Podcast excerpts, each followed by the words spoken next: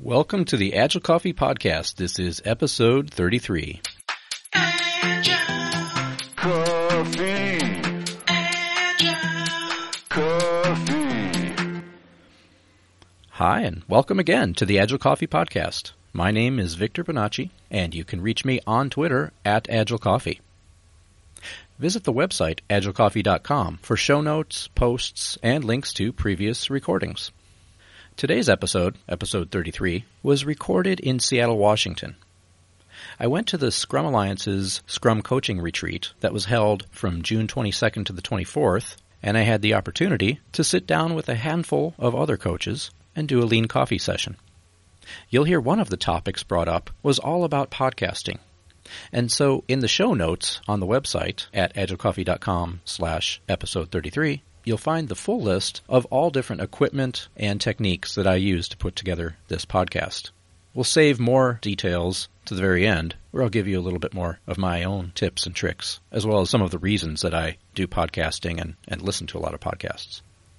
A little bit, though, about the retreat itself. Scrum coaching retreats have been going on for about five or six years and the Scrum Alliance gathers coaches together so that the coaches can plan, self-organize, and collaborate to build wonderful, beautiful coaching creations. The first two days were very much self-organized, so we would pitch projects to each other and then decide which team we wanted to choose. Once on the team, you self-organized, you chose a scrum master, had someone serve as the product owner, and worked in three iterations that in our case were spread out over two days. So we got a lot of things done and demoed at the end of each iteration, and then, at the end of the two days, we displayed, or demoed, our final projects. The third day of the coaching retreat was run in open space format, and that was a treat in and of itself. I met a lot of fantastic people. There were about 75 or 80 of us there, and it was run very well. So kudos to the organizers, and much gratitude to the participants as well. If you have the chance, I wholeheartedly recommend going to the Scrum Alliance's website and finding out when the next Scrum retreat is. You should make a point of being there. And now, without further ado, a lean coffee with some of the participants. All right. So, welcome again to the Agile Coffee Podcast, episode 33. Uh, my name is Vic Bonacci. I'm at Agile Coffee on Twitter. Um, today, I'm coming, uh, this podcast is being recorded in Seattle at the Scrum Alliance's coaching retreat. Um, it's a three day event, and it's been a lot of fun, but we are in the uh, in the last hour or so of the retreat. So hopefully there's some good discussion that we can share based on what we've seen happen over the last couple of days. Um, around the table, I've got plenty of people who have not yet participated in the podcast, so that makes me excited uh, to get more people involved in the conversation. Uh, so going around, starting on my left, I have Dan from SolutionsIQ. You're an agile coach. Yep, that's correct. Welcome. Thank you. Uh, CeeDee, who's probably traveled the longest distance to get here. You uh, bet. CeeDee works at Assurity in New Zealand. Yeah, hi, welcome. Uh, welcome to you too. Um, Kelley, uh, Kelley's a coach uh, in the in the San Francisco Bay Area. That's that's right in Palo Alto. Palo Alto, okay. Great welcome. great retreat area.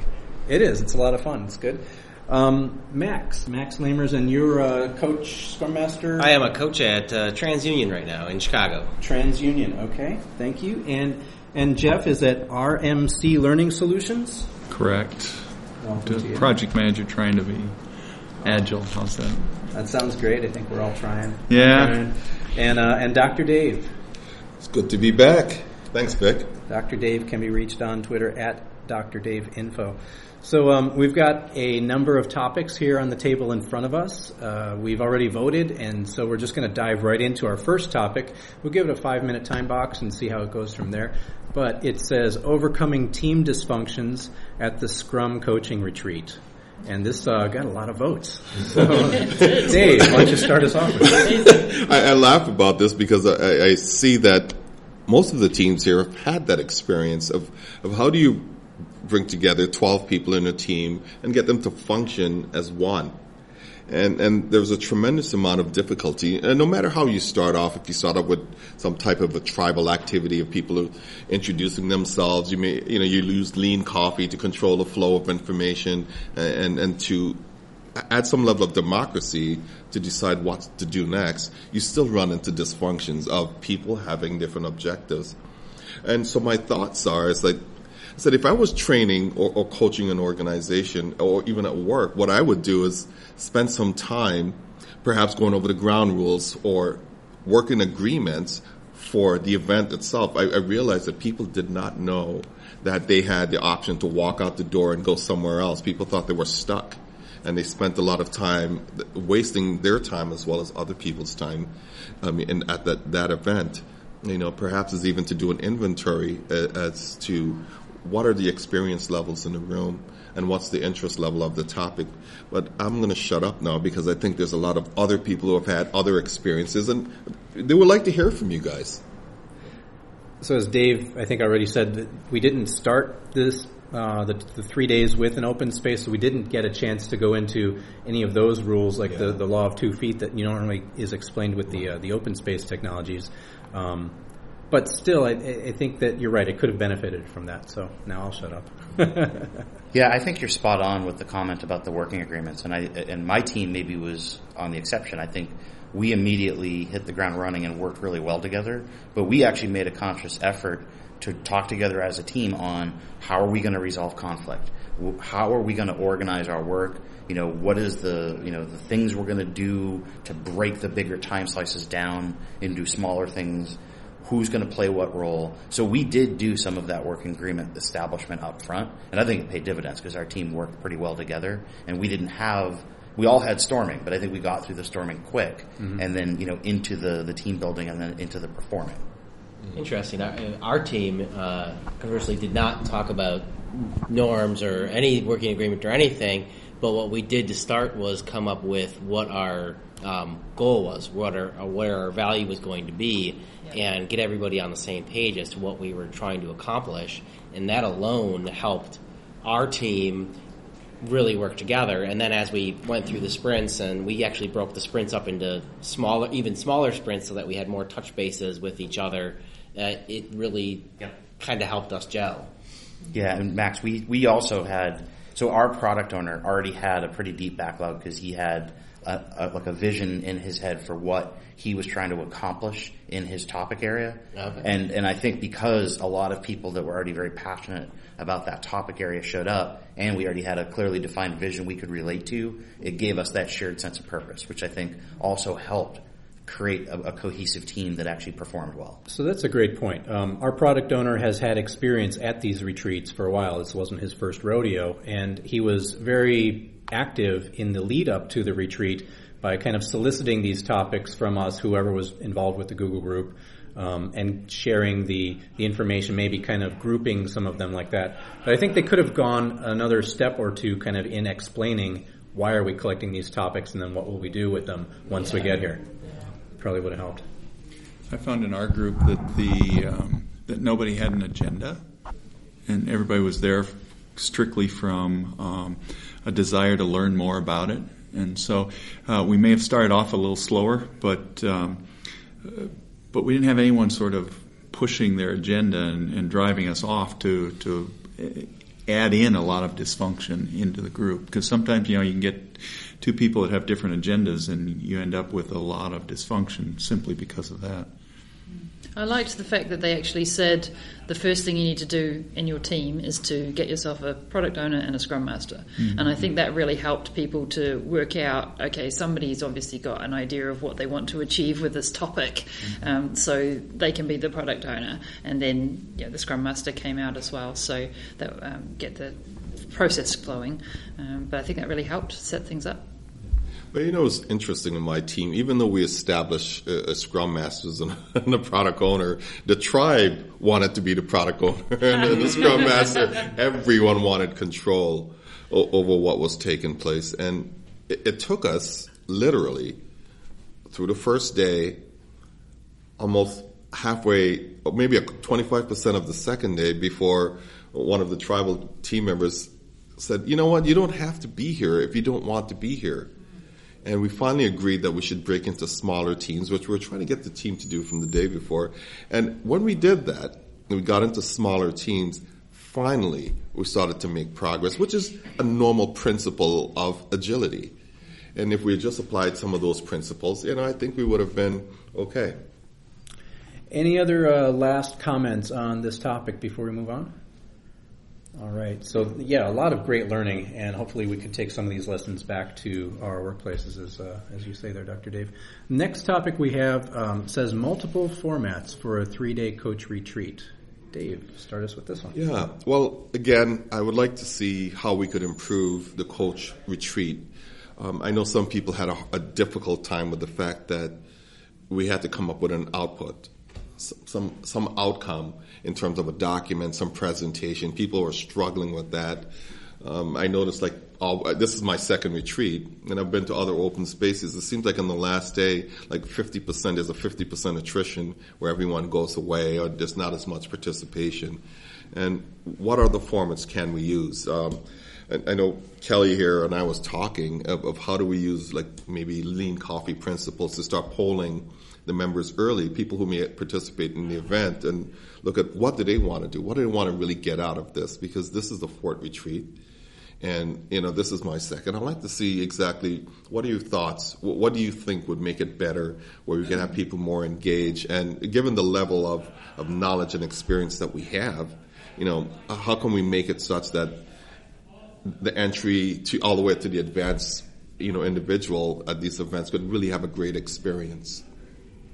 So, uh, I think one of the key things, um, regardless of what format it is, is kind of a little more upfront clarification to everybody on on what it is. Nobody, I knew because I I've worked with Anu kind of what to expect, but there was no real indication on the the Google group of really what to expect, why they were soliciting topics, what the heck we were going to do with them, Right. that they were expecting to work with those for two days and create some output. So I, I think regardless of what format we use, a little more clarification around what we're doing with those three days hmm. is, Absolutely. is key. And I, when I was looking at the uh, retreat concept and, and how it works and things, the only way I found information was actually to look at some of the other retreats that happened in the past. And they actually had websites which they created which had information about this is the theory behind doing this. You know, you actually have two sleeps in between and the, your brain processes extra stuff. And I really liked that. I thought that was awesome. I'm not sure that um, in this particular retreat, they just haven't given enough information for people to understand what we're doing and why.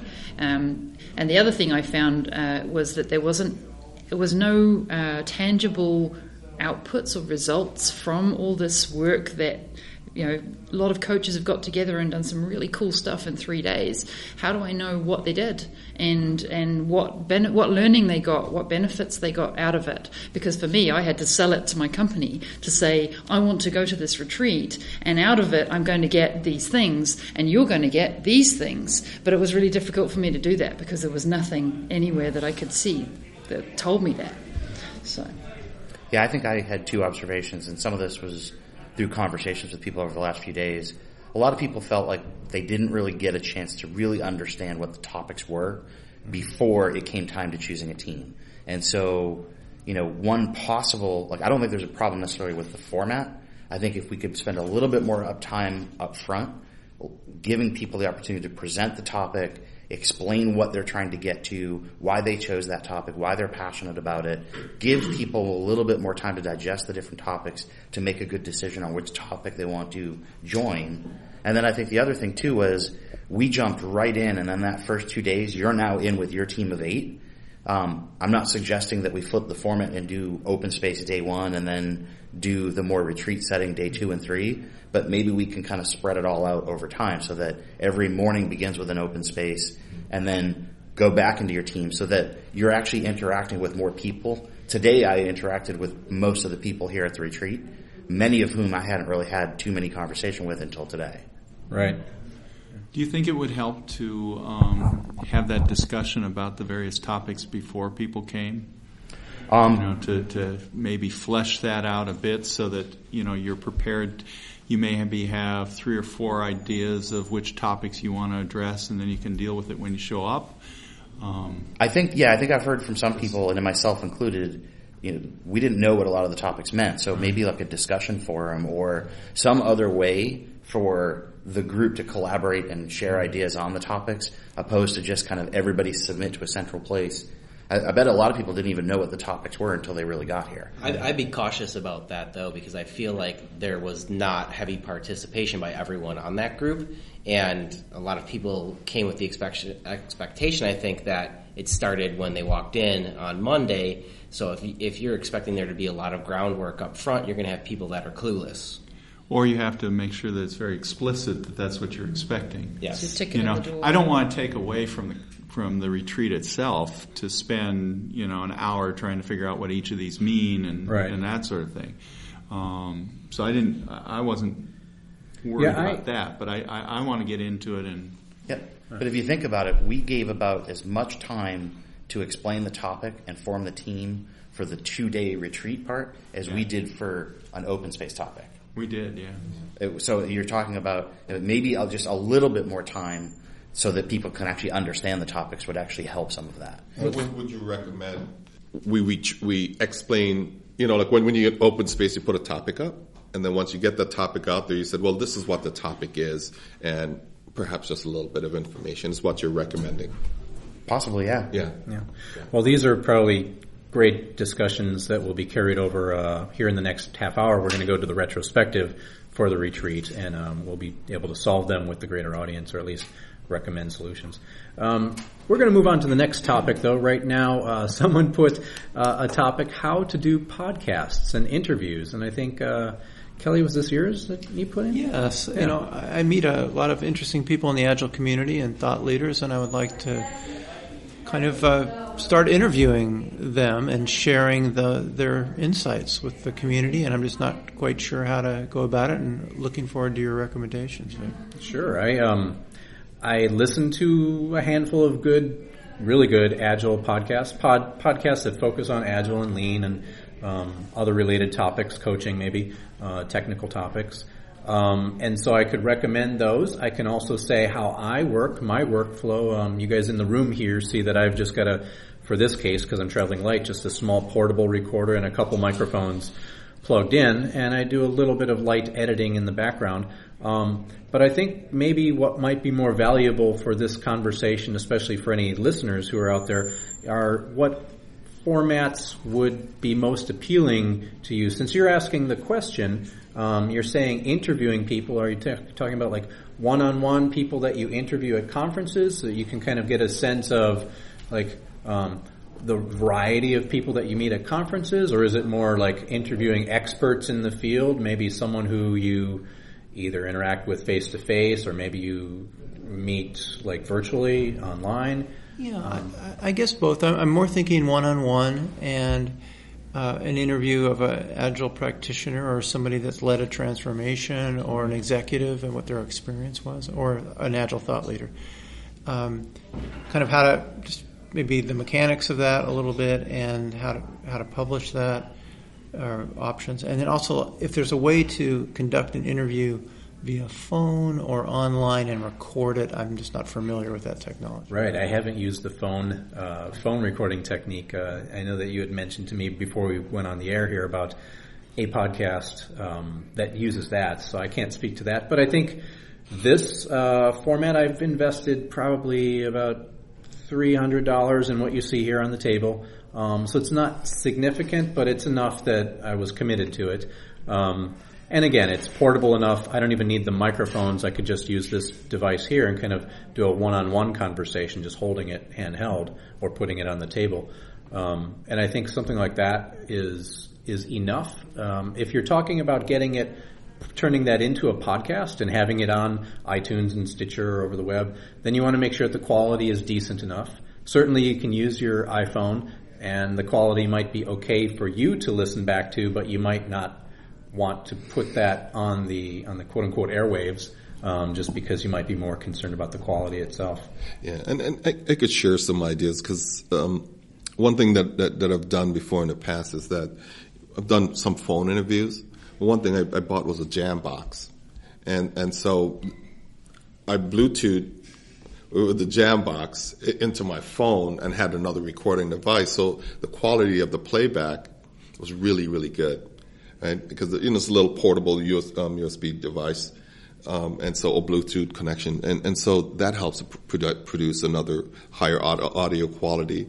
Um, but you could also use some of the video conferencing tools like Zoom, right, and and or or Skype, right, because the Sure. quality audio from those are really really good, and then you could take those into some other cheaper form of audio editing tool and spruce those up. That's actually the next um, the next step for me is to how do I do the podcast recording with people who aren't in the room with Yeah. me. Yeah. And Skype is something that I've, I've been looking into. I just haven't used it yet. A lot of people I know also record a, a Google Hangout, Yep. and they'll publish it to their private YouTube channel, but they could save the audio and then do some editing if they want to, and put that out as an audio only podcast. Is the that, that a feature of both Skype and Google Hangouts that you can just record the session? Skype, you, Skype, you, you, you can. I, I know I don't spend a lot of time in Google Hangout, but I also use a tool called Zoom. You can go to Zoom.us. I love their audio um, recording quality. It's just- to me, it's better than Skype. But Yeah, and there's there's plugins um, plugins for both of those. Um, for the for the Hangouts, you would record it, and I think it's Hangouts on air or something, and it records it to your YouTube channel. Is what it does there. So um, let's move on to what looks like it might be the last topic of the day here, which is uh, product owner coaching beyond the basics, PO coaching. So I put that one in. Um, I'm interested in, uh, as coaches, once you've sort of got a product owner who is owning the backlog, so they know they, they need to prioritize that work and help the team understand it to a certain level. Um, how do you, if they want to be, you know, a rock star product owner, how do you, what else do you need to coach them into to make them a really fantastic product owner? you know, I, I like to think beyond Scrum and and um, and, and go a little further in, in terms of looking at organization like uh, pragmatic marketing. And I went through their training many years ago to learn how to be a product manager, and in terms of understanding better interviewing skills, how you do better solicitation of collecting information, um, how to work with the organization in a context that you could start using different type of surveying and interviewing technique to gather information in such a way that you could do analysis, you could do quantitative and qualitative type review of information that you've gathered. And I think that that is such a big gap in most product managers that I meet. That Their solicitation and um, skills or, elicitation skills are just like so weak. Do not bring back enough information. Um, one things I try to encourage other POs that I work with is, is to, you know, why aren't we using more rich media? You know, high fidelity media in, in terms of going out and using a camera and capturing information so you could actually give a 3D perspective of what's really happening. Because sometimes they come back and write something down or, you know, give you a user story format. But I could give you a scenario that one, one guy actually went out and captured what was going on in the field and brought it back. Before he wrote it down, the team delivered the wrong thing based on his description. But as soon as they could see it, it made a humongous, a tremendous difference. So I think there's those other tangible skills that we never emphasize, which is just good business analyst skills, period. And to, to Dave's first point about the analytics and kind of the marketing uh, perspective there, a lot of the lean startup principles tie ex- exactly into that. And um, Jeff Sutherland has a, a, a short video on the uh, three main pitfalls of organizations adopting Scrum. And the number one, number two, two pitfall is that the backlog does not have uh, good va- business value in it. And and the lean startup principles are, are a way to ensure that we're building something that customers really want. So happy to talk to you more about that. I'm glad that you mentioned that, Kelley, because two of the sessions I was at today, one was yours where you were talking about some of these uh, lean startup principles, and, and I could see how they should apply to this topic about the product owner and getting them to kind of be uh, coached up beyond the basics. And the other one, CeeDee, was your own session about um, not only impact mapping, but story mapping. And that's something that I've been using with my product owners in the past too, and that's led to a lot more very rich discussions and, and kind of uncovering of, of the dependencies between teams before we even get started when we're just developing the backlog. So I think these are just two two of the techniques that you can use. Um, but yeah, there's got to be so many more out there. You guys have any experience with any other uh, tactics to get POs more engaged or beyond the basics? You know, one other thing that I, I was thinking as as the discussion was going on is uh, different ways to determine value and prioritize the backlog. Uh, I think a lot of product owners prioritize based on hunch and uh, and gut rather than any sort of empirical um, process. So you know, whether it's you know weighted shortest job first or, or some other you know empirical method of, of determining the priority of the backlog is is a good thing for them to invest time in doing. Yeah, there's at least mm-hmm. ten, at least ten different prior, prioritization techniques I can kind of mm, enumerate, sure. and and some of the more sophisticated ones even use net present value. The Kano method or Yeah, all of Oracle the- or all Delphi, I think it's Crowdsourcing, I mean, that's one way that people have done it. Can there be some type of pairing, you know, that, that could take place with, with the product owner? I mean, we do it, we want to talk about it for, for the software development. We do it for testing. Yeah. We do it for coaching. Sure. Um, Yeah. well, how about in the context of, of, for the POs that you could pair them up with someone with a bit more experience that could help them move along? Yeah, that's a really good point. We, we've Yeah. been actually experimenting that with my current client where like the, there's almost a project analyst is kind of, or product analyst is the role that we're using, who's the more day to day, they come with some domain knowledge, but maybe don't really have a product management background. And then you've got a, someone who's bringing more of a product management background, maybe accountable for the profit and loss of that actual product itself, but who has multiple Scrum or Agile teams. So I've seen pairing done that way. I've also seen the pairing be more kind of a technical product manager paired with a business product manager so that you've got the balance between new feature and development, but also making sure you're paying down the technical debt and kind of maintaining the integrity of the system that you're building. So what I thought of when you said that was, uh, I have a lot of clients who are as one team with one product owner.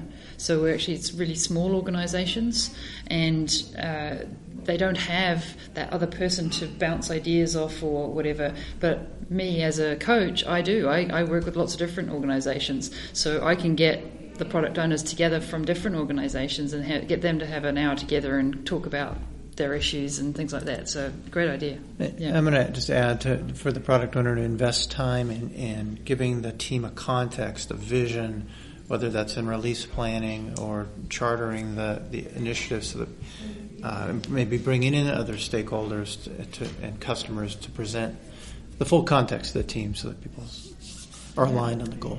Cool. Well, that's that's bringing us to the end of our topics today, and um, and for the listeners, I'm going to add a few more uh, minutes here of, of kind of insights and, and takeaways that I've got from the from the conference itself. But I'm going to take this opportunity to thank all of the guests for being here, joining me today, and uh, and then we're going to head over to the retrospective here. So so once again, um, from my left to right, Dan, uh, CeeDee, Kelley. Max, Jeff, and Dr. Dave. Thank you all for being here and joining me today. Thank you for having us. Yep. And uh, we'll be right back. All right, so that was the lean coffee that we held on the third day of the coaching retreat uh, during one of the open space sessions. There were seven of us, and as you heard, we had a good time. We really kind of uh, spent the first half or so kind of talking about our own experiences and some of the challenges that we faced being on teams within this this dynamic of the coaching retreat itself. There were about 70 participants spread out over, I'd say, seven or eight teams. So you're talking about nine participants per team. And we were privileged to have an illustrator join us, uh, Stuart Young, who works out of the UK. He's a CSM, but he's been at a number of these events, and he was on site for the entire duration, uh, tasked with floating around and helping us, helping the teams kind of visualize their message. Uh, he was using his his abilities with his uh, black and blue markers, and writing up these fantastic illustrations on the flip chart paper that we used. And so they're hanging around the rooms where we're meeting, and we're just seeing everyone's project kind of come to life in this other form altogether. So kudos to Stuart. Some really great stuff came of it, and I'll put some links to any of the projects that I have the ability to share in the show notes. So go ahead and check back there. And if you're listening to this in July or August, you might want to come back in a couple of months and um, and see if there's more links. Everything was shared at the retreat on Dropbox or or in the Google Docs area, but that's not really open to all the public. So I'd like to have as much of the content shared with the public as possible because really great stuff came out of it.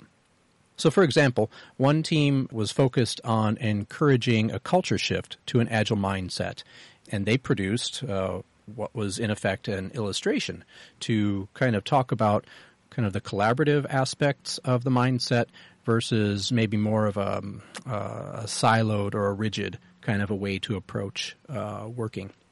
And they also made use of Stewart's talents with this drawing.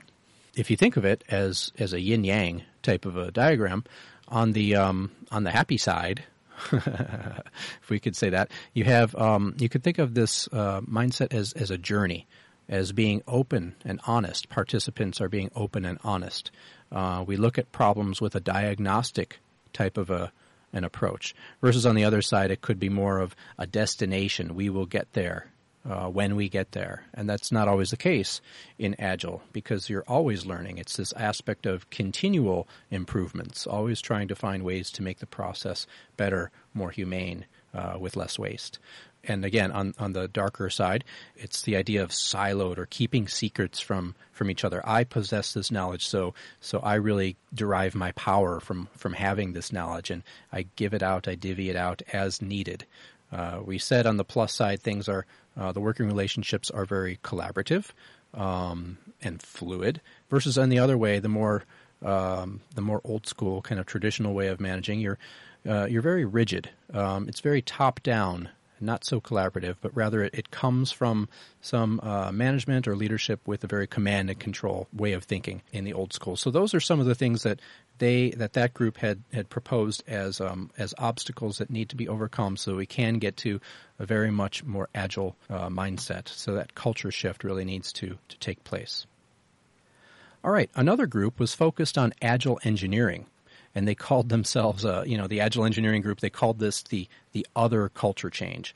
So, um, so in their uh, in their presentation, their final presentation, they talked not only about coaches and, and product people and, and managers, um, but they really paid attention to um, engineers. So, um, you know, what's what's in it for them when they talk about a culture shift, and for the engineers, it's uh, attention to a career growth path, but also there's there's less pain involved was something that they were very much concerned with, and kind of came across a a story that they put it this way. They said, "As an agile coach, I'll be damned if teams won't talk about agile technical practices because they are essential to maintain a healthy code base."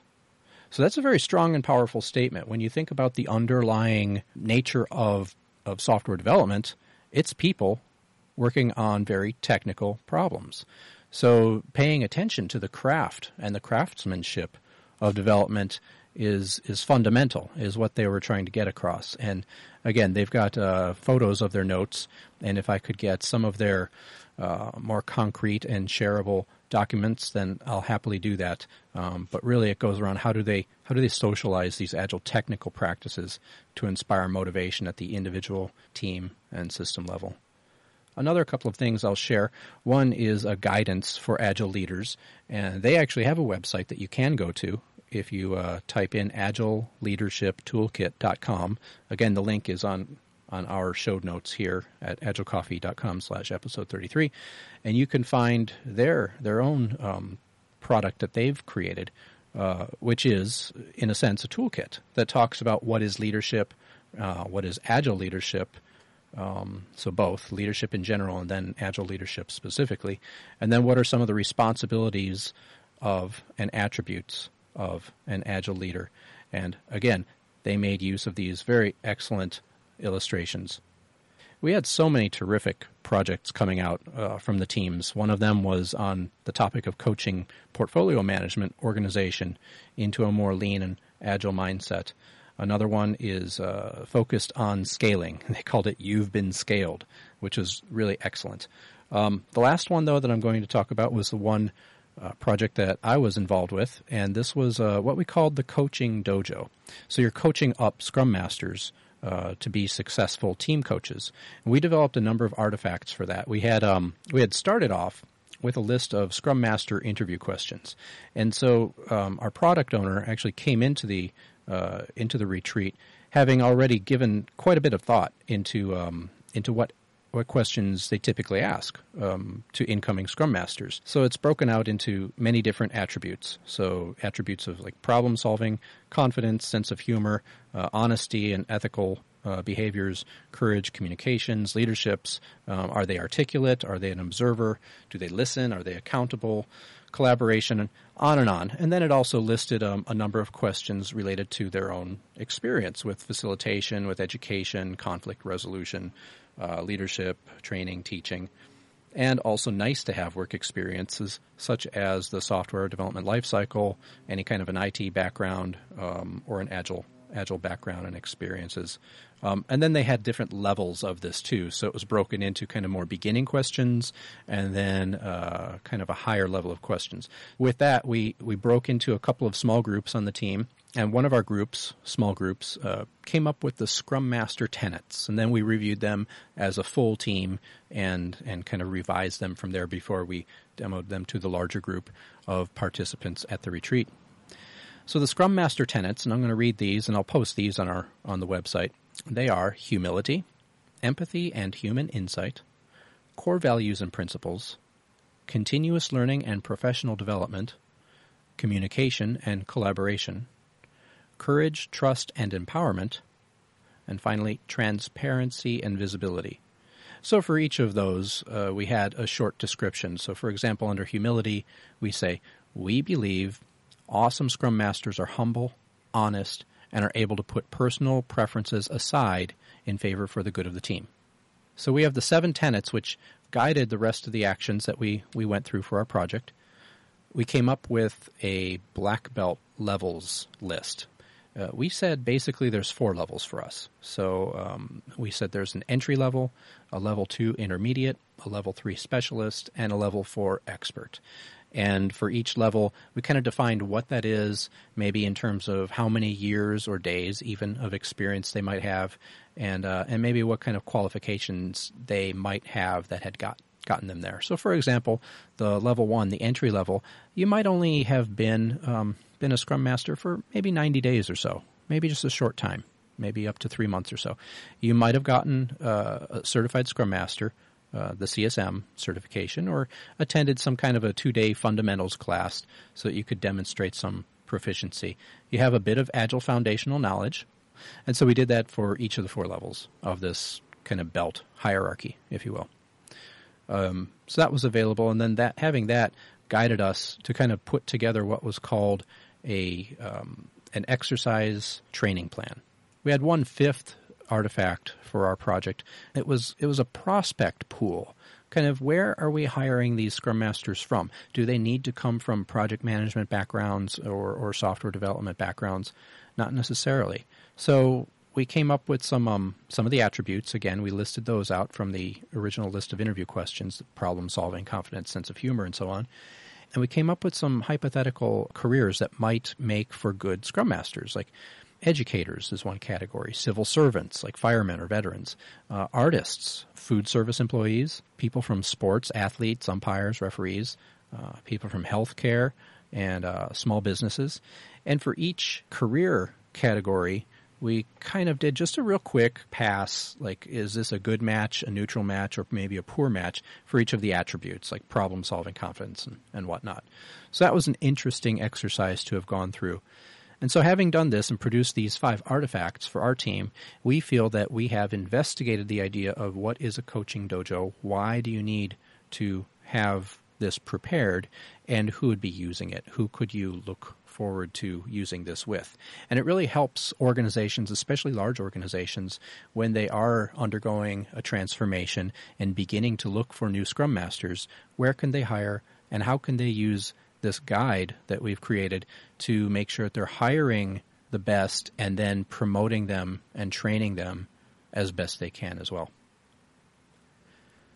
So again, that was a number of of the uh, activities that we had created. We had a great time doing so, and um, and I look forward to going back to a, another retreat in the future and, and, working on another project. I had a fantastic time with my team, and um, and we've been keeping in touch, and um, you know, I'm looking forward to staying in touch with these guys for a long time to come, and actually using this product, the uh, the coaching dojo myself, um, in engagements upcoming. So the final thing that I want to leave you with um, relates to podcasting tools and techniques. You heard Kelley bring it up in the lean coffee that we had. He had asked about how to go about starting a podcast or recording interviews of, of other people. And we talked about it a little bit there, but I want to say that I added my list of equipment, uh, most of it anyway, on the show note page. Down at the bottom, you'll you'll scroll down and you'll see some links to Amazon. These are not affiliate links. Trust me on that. You know, you could click on it and see for yourself. Um, but it's just simply links to show you the types of equipment that I use, as well as some of the um, the software and the hosting um, provider and the plugin that I use as well. It's all there, all available for you to check out. And if you have any questions at all about um, any of the details about setting it up, feel free to reach out to me on on Twitter at Agile Coffee. I'd be happy to um, you know get with you, um, hop on Skype or something like that, exchange emails, give you more details. But really, if you're interested in doing a podcast, I wholeheartedly say do it because it's really changed the way that I approach my own personal um, contributions, I guess, to the to the agile community. Prior to this, I'd been holding meetups and I'd been working with um, with local and regional events. But now that I'm podcasting, it really lets me kind of play on another level. Uh, with the people that I, I see at these events and kind of keep in touch with them and, and follow up with them in different ways, more than just writing blog posts too. So, uh, great fun. On the topic of podcasts, though, there are quite a few other podcasts that I listen to, and uh, I'm just going to pull up my list here. Give me a second, and I will go ahead and share some of those with you. Foremost, uh, I will say that I listen to what is called the Metacast, and you can find that if you go to meta-cast dot com should get you there. Um, it's Josh Anderson and Bob Galens. They've been doing it for about five years. They've got somewhere over 75 episodes, and uh, it's amazing. I mean, it's it's just really brilliant. I, have only discovered it relative, relatively recently. Ryan Ripley of AgileAnswerman.com actually turned me on to the Metacast, and Ryan himself has a podcast called Agile for Humans. I was on one episode and an upcoming episode as well. We did a crossover Agile Coffee for Humans episode, so stay tuned for that. Um, but Agile for Humans is up to nine or ten episodes now, and it's fantastic. It's great. Ryan reaches out to some really, really good voices in the Agile community and has terrific, valuable, focused discussions on any number of topics that are that are interesting. Um, so check that out. This Agile Life is something that I've listened to often, as is Agile Revolution. Agile Revolution is uh, three podcasters in Australia who um, who've been having fun, sharing a bit of mirth in their podcasts as well.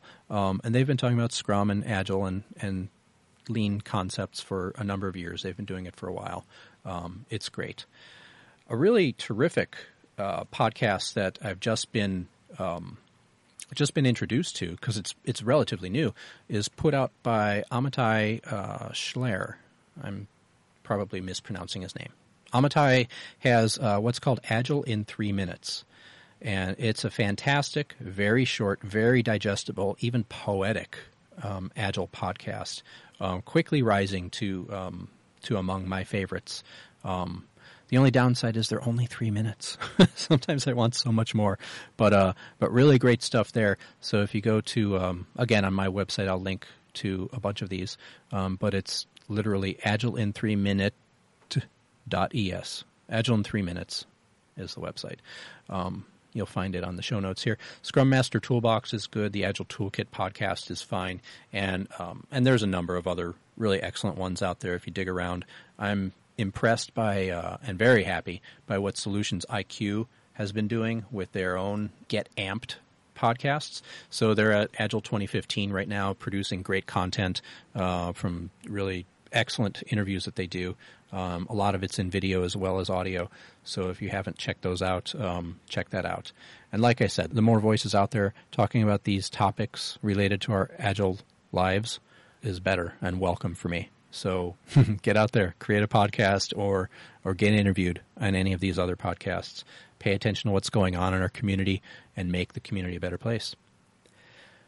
Well, thanks for listening today to episode 33. This is Victor. I hope you had a great time hearing all about the Scrum coaching retreat up in Seattle and getting some of the insights on how to podcast and, and why we do as well. So until next time, enjoy your coffee with friends. Coffee.